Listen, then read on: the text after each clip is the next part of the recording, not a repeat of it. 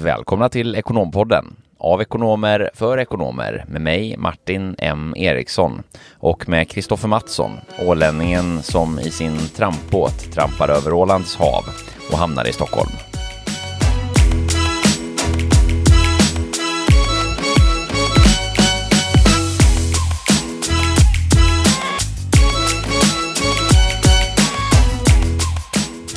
Är här igen och vi firar in vårt första sommarspecialavsnitt. Magiskt.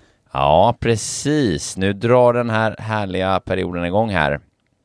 När vi kommer att glesa ut lite grann och eh, släppa varannan var tredje vecka ungefär fram till mitten på augusti.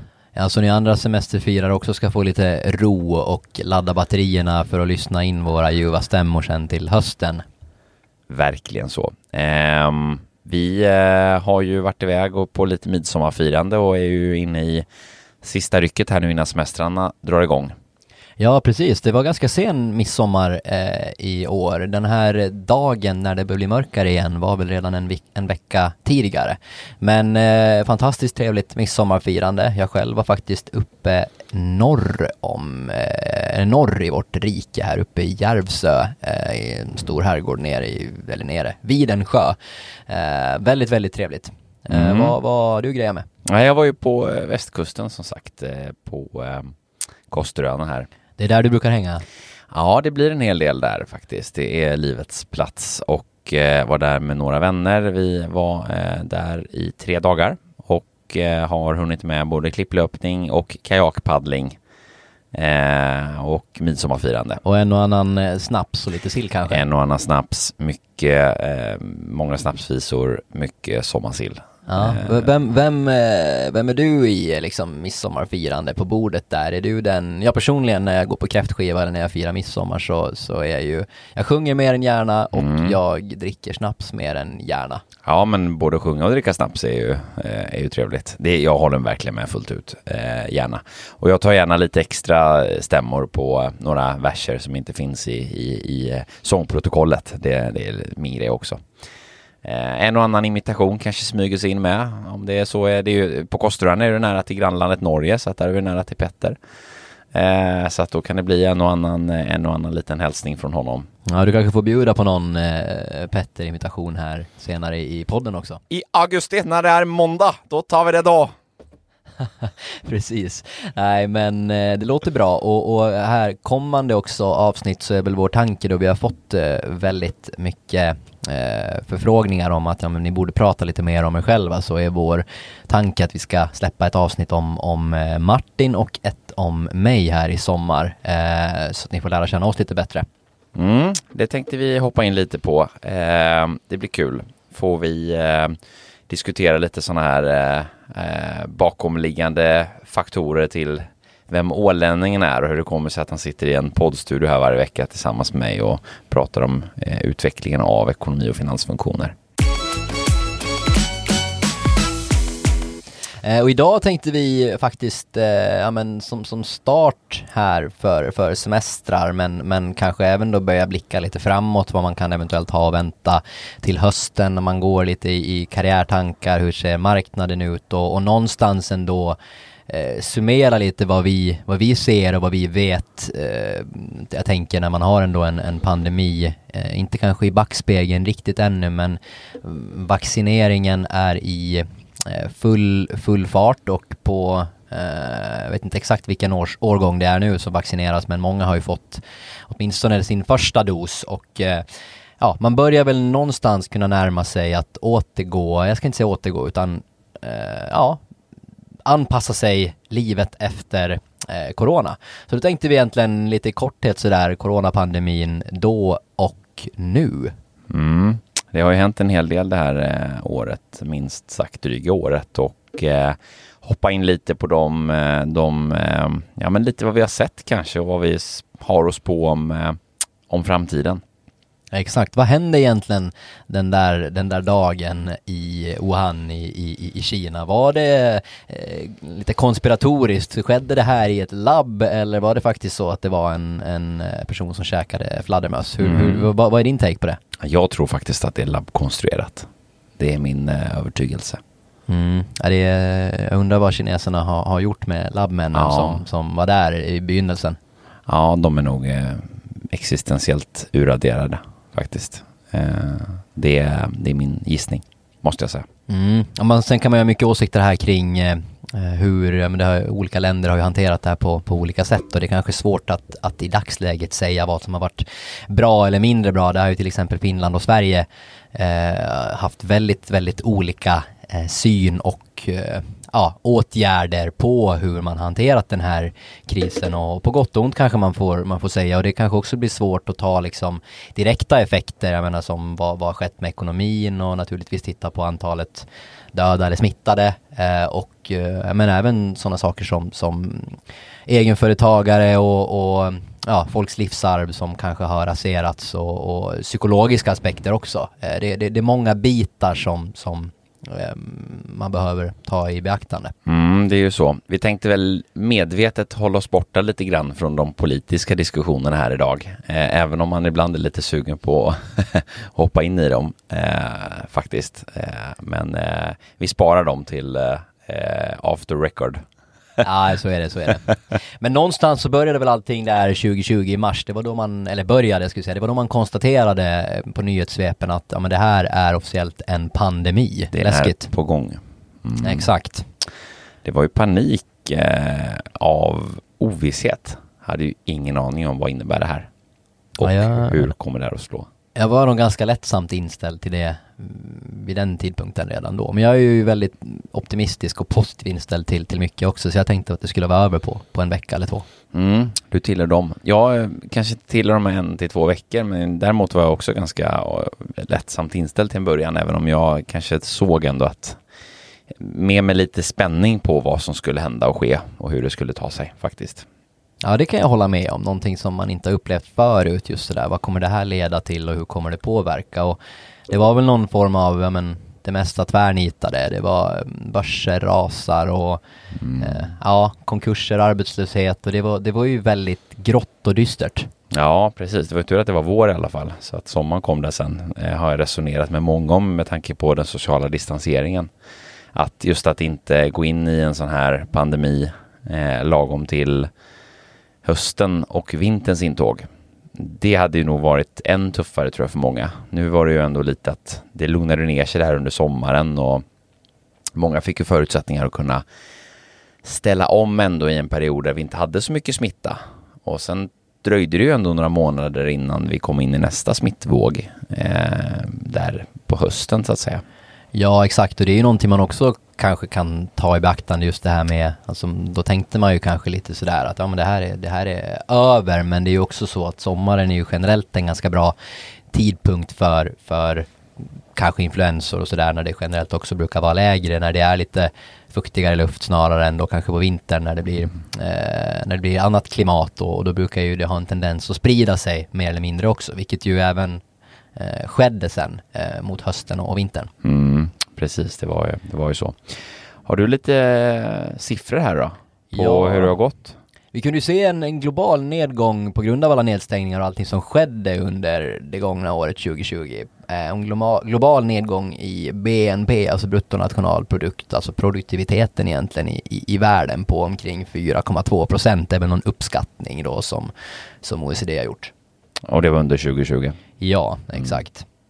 Och Det var ju lindrigare nu i efterhand eh, än, eh, än vad vi, vad många kanske trodde faktiskt och, och vad många också förberedde sig på. Sen är det intressant där utifrån ett nationalekonomiskt perspektiv det här med att trycka pengar. Eh, vad det gör, det är ju som att liksom trycka in en, en eh, dopaminspruta rakt in i, i blodomloppet. Ja men exakt så är det och man, man sitter väl ändå lite fortsatt sådär med lite skräcken i halsen att men här kommer faktiskt real, de realekonomiska eh, effekterna och, och, och liksom kommer det faktiskt bli så här lindrigt som, som det nu upplevs kanske av, av många. Men det är ju samtidigt lite tudelat där att många kanske upplever det på, på ett sätt och många andra upplever det på ett helt annat sätt. Mm. Jag kommer ihåg eh, när tvärniten kom. Eh, eller inte direkt när tvärniten kom utan egentligen efter tvärniten när man började eh, att då, eh, alltså hålla igen och hålla tillbaka hela försiktighetsagerandet som ju var kan man säga i, i näringslivet under egentligen hela hösten och, och även vintern. Och eh, samtidigt då vid den tidpunkten pekade ju många, eh, många ekonomiska indikatorer på att det ju inte riktigt blev så illa som man trodde. Eh, och jag sa det redan då att blir det nu inte de här realekonomiska eh, effekterna så kommer det ju bli ganska magra eh, organisationer där ute, alltså sett till kompetens och resurser. Eh, när man har eftersatt projekt, man har låtit bli att rekrytera, man har, man har hållit igen och egentligen förberett sig på ganska mycket eh, det värsta om man uttrycker det så då. och sen så när man inser att det inte blir så så kommer man ju att gasa på. Det är ju någonting vi ser just nu, är det ju ett enormt tryck i marknaden. Verkligen, det, det, det får man minst sagt säga och det, det är högtryck och det är ju precis mot bakgrund av det du beskriver. Och det är ju ganska intressant också just man ändå kunna hålla eh, en ganska hög produktivitet. Jag menar, jag tror att jag läste siffror här att omkring, eh, omkring 1800 miljarder euro alltså har man till medlemsländerna i form av någon form av stimulans eller stödpaket skickat ut och i Sverige uppgår den här siffran till omkring 400 miljarder. Mm. Så det är ju, det är ju enorma, enormt stora summor pengar just för att mm, ja, överbrygga då alla permitteringar och, och varslingar och de eh, näringarna som kanske har tagit mest stryk då. Eh, och det är väl omkring ja, 600 000 personer i Sverige som, som har blivit eh, permitterade. Mm. Mm. Ja, det är precis, det är totalt något sådant. Ganska stor andel egentligen. Och så har vi väl, eh, tittar jag här på mina anteckningar, omkring 130 000 personer som också har varslats om uppsägning då. Eh, så det, det, är, eh, det har varit tuffa tider helt enkelt. Mm. Det har det varit och eh, samtidigt finns det ju branscher som har gått på högvarv. Eh, jag kommer ihåg förra sommaren, alltså hemma fixar leverantörerna, alltså bygg, byggmaterial Eh, byggmaterialvaruhusen eh, och sådär. Det var ju högtryck alltså. Alla tog, började ta på sig hemmafixprojekt här under förra sommaren. Eh, och så mycket folk som det var i de här, det var måleributiker och virkesställen och liksom allting som har med hemmafix att göra. Eh, det var ju riktigt högtryck. Och sen så vintersportsäsongen också här, jag kommer ihåg eh, i våras nu, eh, när det vart sån jäkla hype på längdskidor. Alltså jag har aldrig sett så mycket längdskidåkare. Eh, och sen så kan jag nästan lova att Blocket kommer nog vara översvämmat med, eller har nog varit översvämmat med längdskidor här i slutet på säsongen. När alla som kittade upp sig för 10-15 tusen sen insåg att nej, det var inte min grej det här. Efter två timmars åkning. Eller hasande. Nej, så är det. Man måste hitta, hitta olika sätt att underhålla sig på. Eh, och så är det verkligen. Ja. Och, och, inte nog små hemmafixarna, även hantverkare, de har nog haft ganska mycket att, att göra med renovering av x antal badrum och, och kök och sådär. Och för de som inte snickrar det själv, tänker jag. Mm. Nej, precis. Jag tillhör ju den kategorin som gärna gör det där. Eh, och eh, bygger mina egna saker, bygger bord och bygger egna garderober och hemmafixar. Jag har ju lite, jag har ju lite detaljbehov där om att det ska bli riktigt, riktigt bra. Då vill jag väldigt gärna göra det själv också. Eh, så att det är, men där är alla olika. Ja, intressant. Och var står vi idag då? Men vi, vi har väl en arbetslöshet i Sverige omkring 8-9 procent. Siffran skiljer sig lite beroende på vad man betraktar som det och vi har väl ungefär en halv miljon inskrivna som arbetslösa då som, som eh, delar av eh, resultatet då, eller resultatet ska vi säga, följden av, av den, här, den här krisen och vi tänkte väl att vi skulle diskutera lite arbetsmarknad och, och karriär och så och ta lite rygg på de diskussioner som vi har haft tidigare under eh, under poddens gång också. Mm. En av de också aspekterna som vi tydligt ser nu i marknaden det är ju alla de jobbbyten som ju kanske normalt sett skulle ha skett under en period på ett eller ett och ett halvt år här sedan covid bröt, bröt ut då. Eh, där ju personer av ja, flera skäl, alltifrån försiktighetsskäl, rädsla, upplevelse av en begränsad marknad eller upplevelsen av en osäker marknad då helt enkelt har valt att, att eh, låta bli att, att flytta på sig. Och det märker vi också nu börjar komma lite grann som en eh, lite ketchup-effekt. Vilket jag tror vi kommer se väldigt mycket av under den här hösten.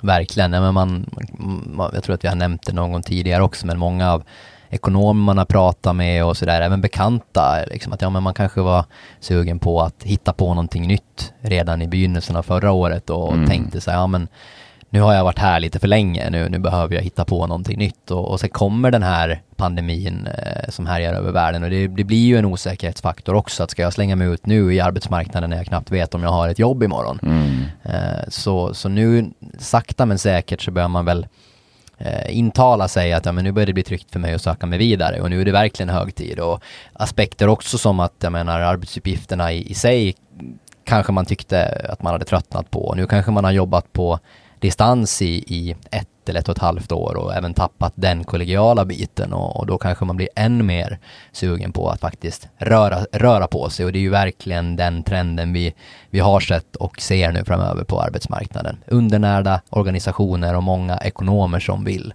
testa på nya saker. Mm. Det är bra summerat faktiskt. Väldigt, väldigt tydligt och, och, konkret egentligen så som det ser ut idag i, i marknaden. Och eh, det är väl klart att det, det för ju med sig lite då aspekter på vad man kanske ska tänka på framåt och, och eh, hur det här tänkbart kan, kan ske då. Eh, och lite idéer och tankar. Du, en annan bara parallell också eh, innan, vi, innan vi går vidare här. Eh, hörde du om den här sydamerikanska tillfälliga covid-skatten man hade infört?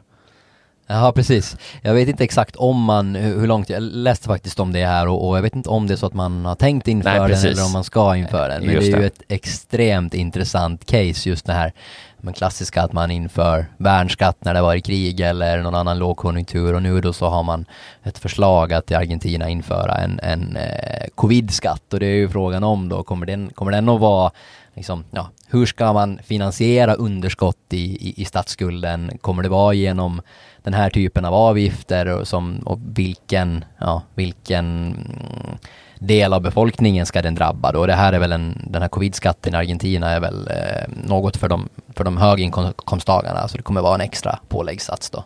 Mm, precis. Vad, ty, vad, vad, tycker du om det? Alltså det är ju, alla länder har ju väldigt olika skatte, eller alla ska jag inte säga, men många, det finns ju väldigt många olika typer av skattesystem i hur man beskattar i olika länder. Eh, så att det är nog det är svårt att uttala sig faktiskt. Jag är alldeles för dåligt påläst på ämnet för att uttala mig om, om, eh, om det. Eh, och sen är det lite också att media har ju också en fantastisk förmåga att sätta etiketter på saker och ting för att det ska låta bra eh, och eh, driva trafik. Så är det. Jag tänker ju på den här progressiva beskattningen eh, när det kommer till fortkörningsböter till exempel. Där skiljer ju sig Sverige och Finland sig åt ganska mycket. Det är säkert många av er som har, som har läst i tidningen om, om Anders Wiklöf då som jag kört för fort eh, vid ett antal tillfällen på, på åländska vägar. Och det här är något som Aftonbladet gillar att, att, att skriva om och just de böterna han har fått då, ja men då när det går över en viss gräns så blir det ju på eh, både ja, kapitalinkomst och, eller ja, egentligen det blir progressivt ut, utifrån din, din intjäning eh, och det kan ju bli fantasifulla eh, summor då. Å ena sidan kan jag tycka att det kanske är rimligt eh, i viss mån, för jag menar om jag kör för fort så, så bör det ju mm. eh, procentuellt svida lika mycket som det gör för en, för en väldigt förmögen man eller kvinna, annars så kanske man eh, inte blir eh, ja, tillräckligt varnad för att inte begå det brottet igen. Nej, så är det ju. Det är ju, det är ju intressant. Eh, har man ju sett genom åren här när det kommer till parkeringsböter till exempel. Det finns ju en del personer som fullkomligt har skitit i det eh, genom åren. Eh, jag tror att det var faktiskt eh, en av Ericssons före detta VDR, jag ska inte nämna vid namn, som ju jag läste om hade någon eh, Volvo Eh, S80 tror jag det var som hade ja, en jäkla massa registrerade parkeringsböter på sig ganska löpande. Och, ja, man tänker nog att det är en, helt enkelt en lite dyrare parkeringsbiljett men det är jäkligt praktiskt. Det är ju det. Och, och jag menar det finns ju å andra sidan, jag menar det är ena. Men man kan ju också tycka att ja, att jag har gjort med en, en förtjänat med en god, god eh, kaka här så. Så, så ska inte du behöva betala mer för den sakens skull, nej. Nej, men det där är ju lite politiska frågor som vi kanske inte ska gå ja, in men och precis, men vi, idag, vi tangerar men... dem lite. Vi kan ju fortfarande lyfta upp och kasta upp dem utan att uh, ta ställning i dem. Så är det. Ja, inte för att det behöver vara fel att ta ställning i dem, men, uh, men som sagt, vi, uh, vi håller oss till, till kärnämnena här idag. Men någonting annat som är intressant är ju just det, alltså man kan ju diskutera hur väl förberedda var vi inför den här pandemin, eh, och Mm. inte bara vi utan världen. Det kan man verkligen göra och eh, jag brukar ju säga det ibland att det kommer hända saker i världen eh, som inte vi ser och tror. Eh, alltså tittar vi på bara vad vi har varit med om hittills så har det hänt ganska mycket. Ehm, det har ju funnits en rad pandemier historiskt ehm, så att det är ingenting som är något nytt. Ehm, och det kommer ju ske fler. Man räknar väl med, vad är det, två, tre pandemier, stora sådana influensapandemier per, per århundrade med virus som man egentligen då tidigare inte stött på och som man inte, som ingen är, är immun mot. Och det är klart att eh, eh, där, där kan man ju verkligen diskutera hur pass, hur pass förberedda vi, vi är på det och hur man också kan förbereda sig. Ja, det känns ju lite naivt nästan. Vad var det spanska sjukan för ungefär Ja. 100 år sedan? Ja. Den är som bortglömd liksom. Precis, och, och där kan man ju tycka då, eh, bara ett konstaterande just med att, att lägga ner eh, eh, skydds, eh, alltså lager med skyddsutrustning som man ju tog beslut om här i Sverige. Eh, med då eh, motiveringen att när vi behöver skyddsutrustningen så köper vi in den. Då har man nog inte riktigt tänkt hela vägen på det här med att förbereda sig för att det är precis det det handlar om att eh, när man har en pandemi då finns det en högre efterfrågan än vad det finns en tillgång. Så definitionen av förbereda är Ja, det, det, det är faktiskt att sitta på det. Man kan inte riktigt lita på, på leverantörer och avtal utan när saker sker i världen, ju mer blodigt och jävligt det blir, desto mer djungelns lag är det faktiskt som gäller. Eh, det spelar ingen roll hur civiliserat vi än lever, så, så är det faktiskt så det lite ser ut. Så eh, det kan man ju se också tydligt med när man började rulla ut vaccination, eh, alltså vaccindoser här i världen. Hur olika vaccinproducenter fick direktiv till sig baserat på då, ja men ganska mycket det egna, den egna statens syn på vem som går först. Eh, där gick ju staten in i, eh, jag tror det var USA och pekade med hela handen eh, om hur man skulle fördela vaccindoser. Eh, och, och då är det ju liksom, då är det ju det som gäller. Ehm, och ha, visst, vi har ett avtal här med det här läkemedelsbolaget, men de skiter ju fullständigt i det om staten går in och pekar med hela handen. Och då pratar vi ändå ganska utvecklade demokratier. Ehm, då kan du föreställa dig hur det ser ut i, i vissa andra delar av världen när det, när det kanske kommer till diktatur och sådär. Så att, nej, så, så förberedelsearbetet är nog viktigt. Och att man nog ser lite grann vad, vad det faktiskt innebär här att, att, eh, att förbereda sig. Eh, Verkligen, och vi var inne på det just att man, som du var inne på, en, en, en par pandemier beräknar man per, per ja, kanske hundra år och, och sådär Mm. som man inte egentligen har någon immunitet alls eh, gentemot. Men det finns ju andra Mm. typer av, av, av katastrofer eller saker som kan hända i världen eller i ett samhälle också. Det kan vara naturkatastrofer och jag menar, för att inte tala om militära eh, väpnade konflikter som, som man ser ju vardag här på nyheterna med, med eh, vad heter det, robotstyrda raketer och, och det ena och det andra och inte minst kanske artificiell intelligens och det som vi också har pratat om tidigare. Vad innebär det digitala landskapet? Eh, jag menar om, om någon tar eh, Sveriges hemligheter och, och ska kräva en lösensumma för att få tillbaka det till exempel. Mm, ja, precis. Det, det ser man ju redan idag en del eh, när det kommer till cybersäkerhet och sådär. Just att skydda, skydda känslig information och även företagsinformation som ju till, till viss del kan bli bestulna på det. Så att det, det är nya typer av hot som kommer och um, man har ju även pratat om det här med robotar som tar över världen. Det säger ju själv Mikael Kolaros som vi hade intervju med här för några veckor sedan att det är, ju- det är långt fram. Där är vi kanske inte riktigt än i, i utvecklingen. Men, men terrorism också och, och man kan ju se synergier också med olika typer av synergier. Eh, alltså när man börjar liksom kombinera olika typer av effekter, alltså till exempel kemisk vapenföring eller liknande. Alltså då, som att konstruera en, en ny död, ett nytt dödligt virus när man har eh, kanske botat, eller förlåt, när man har vaccinerat en del eh, egen inhemsk befolkning eller, eller sådär. Så att nej, det finns mycket här. Eh, vi ska inte konspirera idag, det är inte syftet utan mer bara konstatera kanske att det, det kan hända mer än vad man tror och är beredd på. Nej, jag håller helt eh, med dig. Och Jag ska bara dra en liten parallell. Vi ska inte gå in i de politiska diskussionerna. Vi har svårt det- att hålla oss undan här känns det Ja, vi har ju det. Jag tycker bara att det är intressant det här med just hur man, hur man ser på liksom mm, allting kommer ju vara relativt någonting annat och jag brukar ta det här exemplet om man åker till exempel eh, man åker med en bil på en motorväg och så tänker man sig staketet som är mellan mellan båda körfälten. Mm. Hur mycket ska du rusta upp det här staketet? Ska du ha det inlindat? Ska du ha stål hela vägen eller ska du bara ha plastpinnar? Eh, hur mycket resurser ska du lägga på att lägga det här skyddsnätet mellan körbanorna och Mm. körfälten? Mm.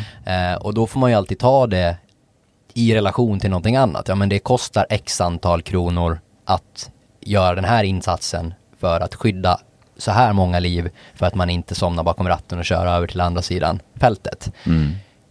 Så det, förstår du vad jag, Jag vad, helt vad, jag dig. vill komma? Det är ju avvägningar och eh, någonstans precis alltså att diskutera vad gör resurserna mest nytta.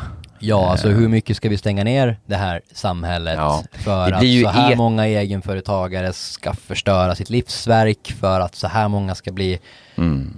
Psykologiskt liksom förstörda, så här många skilsmässor kommer det bli och, och det ena och det andra. Men naturligtvis också ta det i relation till hur många liv kan vi rädda och hur många personer eh, och, hur, för att inte tänka på vården, hur, hur ska de klara Ja. av hanteringen av, av de som blir sjuka? Vad är värt vad?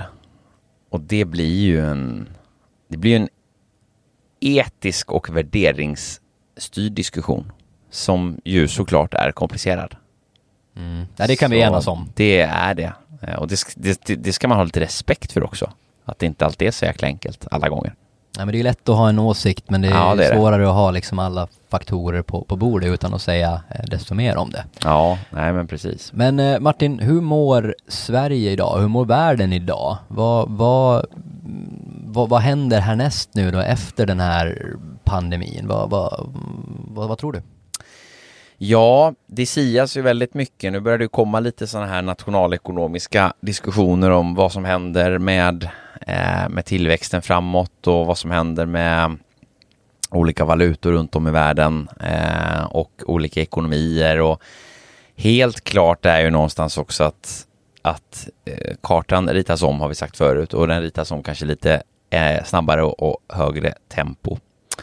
Eh, Intressanta reflektioner är ju den här stora omställningen som ändå har, har skett ganska starkt. Alltså, ta till exempel nu hela, hela näthandelsboomen eh, som ju faktiskt var ett faktum redan innan covid kom. Eh, helt rätt timing och eh, det har ju varit, eh, varit någonting som ju har, eh, har visat sig varit rätt.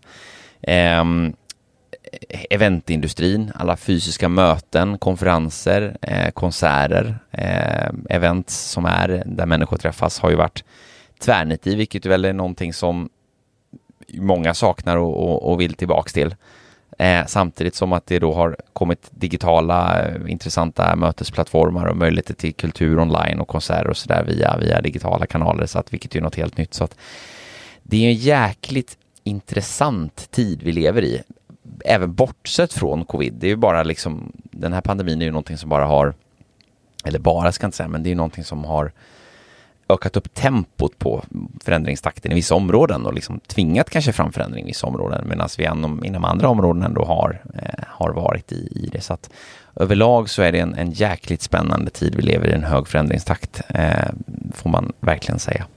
Mm. Vi var inne ganska tidigt, eh, andra episoden tror jag, så ställde vi oss frågan, kommer vi någonsin att skaka hand med varandra igen? Ja, och det kan vi väl börja ge lite svar på nu tycker jag. Ja, kan vi det? Alltså jag är ju Ja. fortfarande i den här eh, Egentligen så tycker inte jag att det är så viktigt huruvida man gör det eller inte. Det jag tycker är jobbigt i det här landskapet är att det är en förvirring i hur man ska agera när man träffar en ny eller en, för den delen, bekant sedan innan människa och person. Ska jag köra liksom knogen, kramas, kyssas eller, eller skaka i hand? Och det tycker jag är jobbigt, för det leder ju till missförstånd. Att man, den ena lägger fram handen och den andra lägger, lägger fram knogen. Det känner ni säkert många igen. Ja, så jo, står man så är där och...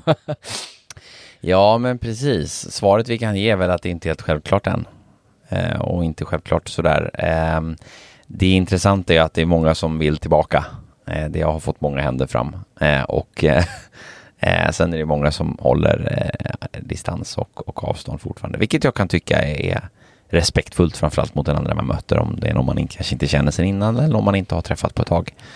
Så, så man inte riktigt vet hur de, hur de själva mår och ser på det och så vidare. Ja men så är det, vi hade faktiskt den här diskussionen här på en lunch med några bekanta här nyligen och då var det ena laget så tyckte liksom att ja, men det är självklart att vi ska skaka hand igen och, och jag menar bakterier, det, det här där, jag brukar säga det själv att jag, jag har varit ute och jag reste mycket med min familj när jag var yngre och man har nog slickat på en och annan lyktstolpe och det är väl det som gör att man kanske håller sig mindre, eller mer frisk och mindre sjuk. Samtidigt så kan man ju ifrågasätta varför ska man gå runt och smeta på varandra.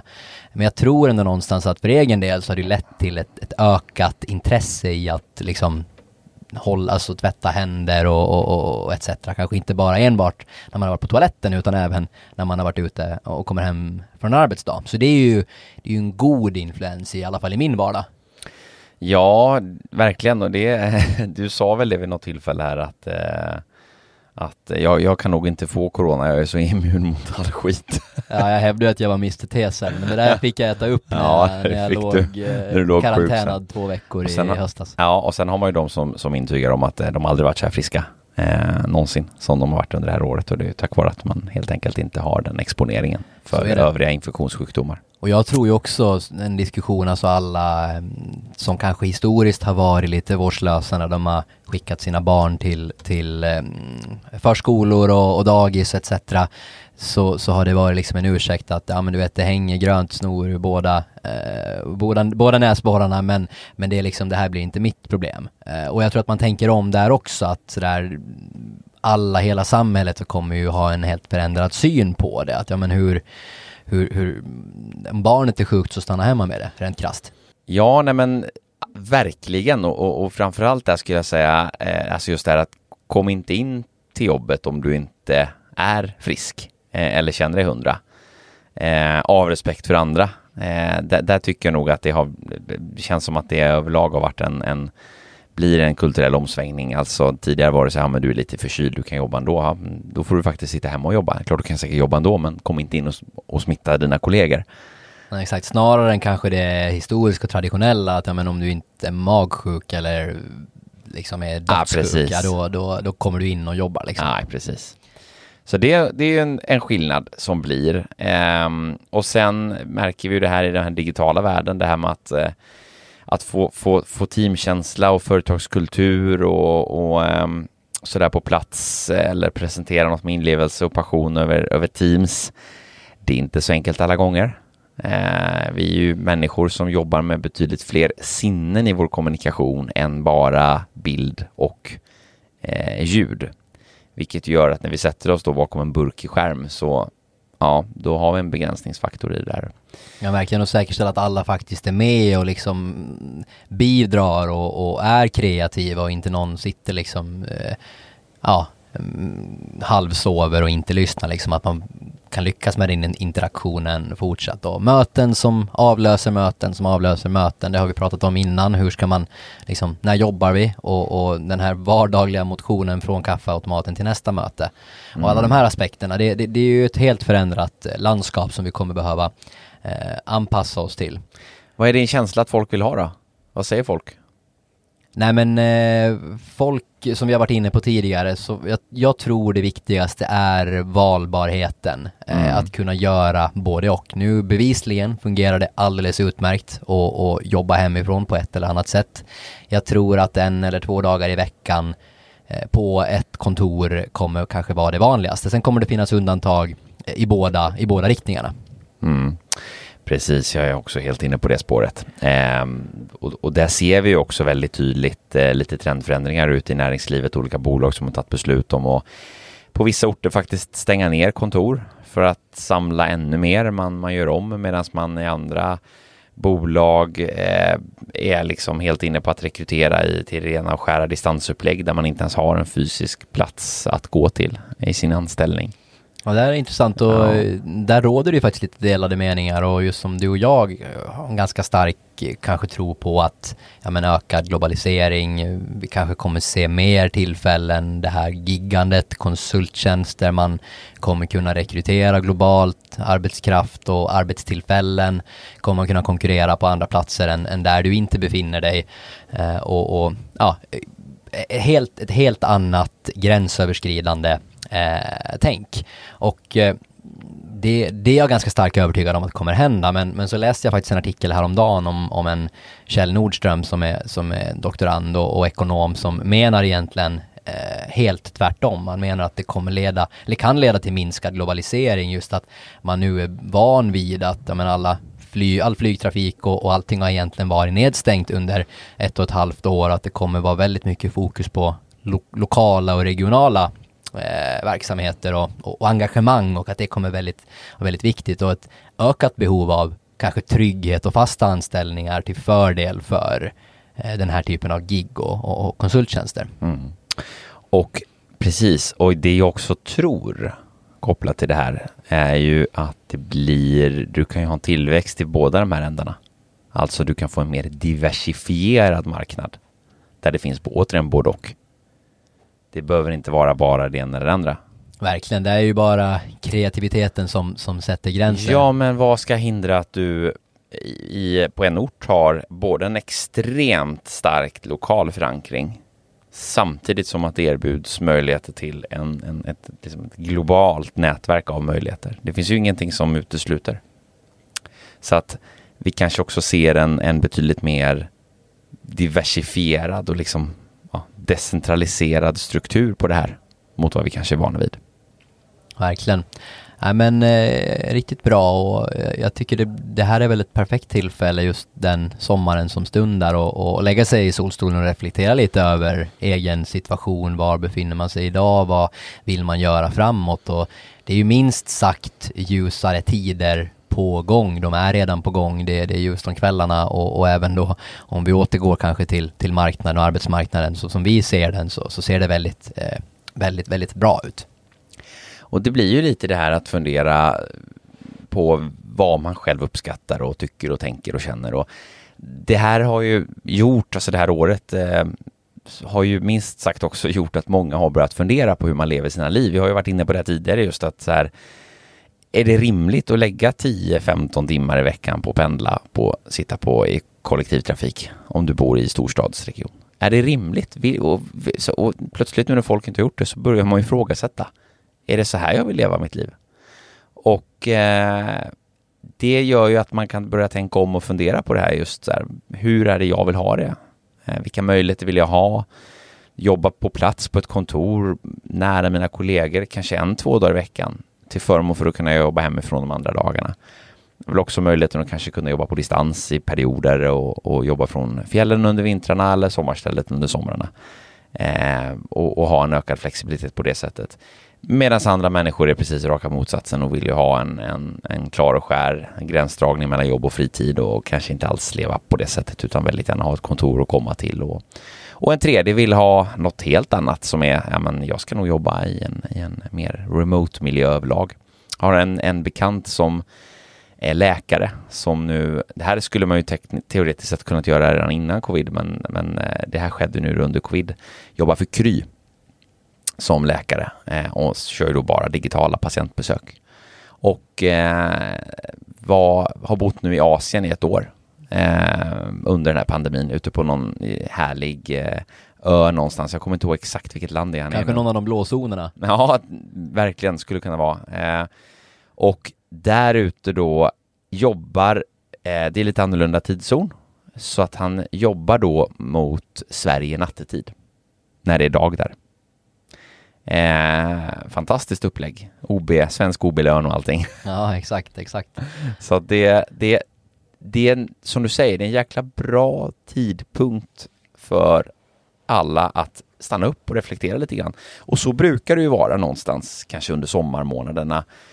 Inte för alla, men för många just att man får lite, man får lite tid, man får lite time off, man får lite tid att reflektera. Men efter det här året vi har, har historiskt bakom oss just nu så blir det ju verkligen nog en extra viktig sommar eh, att ta sig en funderare så att man lever i linje med sina värderingar och gör det man verkligen vill och eh, tar vara på de möjligheterna som finns. Mm, jag instämmer helt och, och fullt och mm, vi hade ju pratat tidigare här om, om eh, ja, karriären kanske för de nybakade ekonomerna som ju haft det ganska tufft och när ungdomsarbetslösheten har ökat och, och etc. Det är svårare att komma ut i, i, i arbetsmarknaden. Gav lite konkreta tips där i ett tidigare avsnitt här just att ja, men, den här kreativiteten, låt den flöda och, och, det gäller ju inte bara nybakade ekonomer utan tänk faktiskt utanför boxen och jag menar uppfinn ditt eget jobb rent krast och det här som har varit inne på tidigare. En organisation som du tycker att känns spännande och intressant, bjud ut någon på, på lunch eller på en fika och berätta vad du kan tillföra och, och vad ni kan åstadkomma tillsammans. Mm, precis. Nej men verkligen, det är, möjligheterna är oändliga. Det handlar om att, att ta vara på dem. Vi hoppas på fler entreprenörer där ute. Det kommer nog att komma en hel del också. Det är ju en, återigen eh, tillbaks till gigekonomin här. Eh, en tydlig trend som vi ser och eh, någonting som, som ju nog kommer att bli i större och större utsträckning här nu också faktiskt eh, eh som, som post-corona-effekt. Eh, men återigen där, säkert behov av trygga, stabila anställningar. Och återigen, det, det behöver inte, det ena behöver inte utesluta det andra utan vi kanske rör oss i en riktning där det blir både och och mer på det sättet lite eh, spritt. Vi sätter punkt där tänker jag. Det var lite, lite intressant spaning här och, och vad vi ser och, och eh, lite uppsummering och framtidsutsikter på många av de här ämnena som vi tangerar. Eh, vi får eh, också slå ett slag för, eh, för eh, sommarlyssning här. Vi har ju släppt nu, ehm, eh, ja vad är det, 15 avsnitt ungefär. Ja, varje vecka, varje tisdag mm. är det väl egentligen klockan 08.00 mm. för de ehm, allra mest ivriga lyssnarna. Sen vi stod eh, på en, eller sen vi satt i bilen egentligen på väg hem från år efter en workation när vi tog beslutet om att dra igång Ekonompodden. Och eh, vi fick jättemycket positiv feedback här på förra veckans avsnitt. Eh, för er eh, som jobbar med eller i ekonomi och finansfunktioner och som är intresserade av den digitala transformationen. Väldigt mycket konkreta och handfasta råd om hur man kan göra den på ett bra sätt och hur man kan förbereda sig inför den och hur den går till och funkar och vad man kan tänka på. Så den, det kan vi slå ett varmt slag för i avsnittet. Och sen överlag att scrolla igenom de, de tidigare. Det finns ju en, en hel del gott och blandat för er som är nytillkomna lyssnare. Eh, och för er som är lite mer erfarna lyssnare eller nytillkomna, det spelar väl egentligen mindre roll, så eh, uppmanar vi återigen att skicka in eh, lyssnarfrågor, önskemål om produktioner för hösten. Vi har en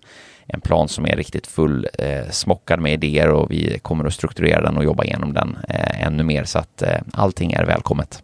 Verkligen. Och nu är det som sagt eh, över sommaren så går vi ner på avsnitt varannan vecka egentligen för att ge lite tid till reflektion och oss själva också kunna ladda inför hösten med några riktigt härliga raketavsnitt. Det blir ju varannan och var tredje vecka, någon vecka där också. Vi kommer att glesa ut det lite extra. Eh, och sen är vi tillbaka på riktigt full fart här igen eh, i, i augusti, andra halvan. Jajamän. Men vi hörs om två veckor igen. Det gör vi. Ja, så får vi önska alla en eh, riktigt härlig start på eh, sommartiden. Ja, det är fint att njuta av den tropiska värmen. Underbart. Tack. Hej. Hej.